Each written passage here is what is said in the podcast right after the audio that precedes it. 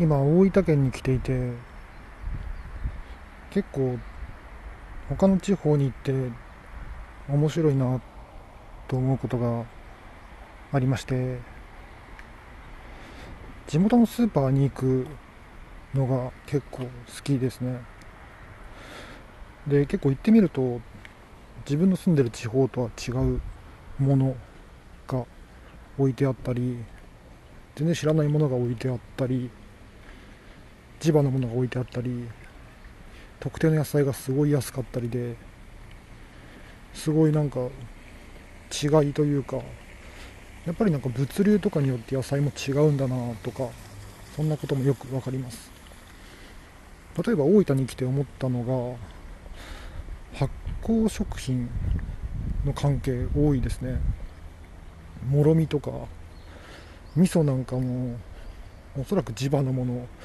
がたくさんあってほぼ見たことない種類の味噌ばっかりでした。まあ1店舗しか行ってないんで他はどうか分かりませんけども。あと魚もあまり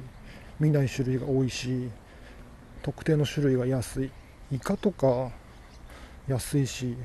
タチウオをぶつ切りにしたものとか自分の住んでるとこでは売ってないですけども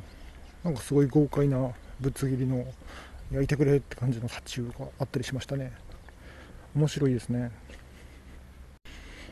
あと何といってもトマトがすごい安かった。トマトって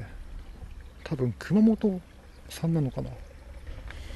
だから多分物流コストがかなり低いから安く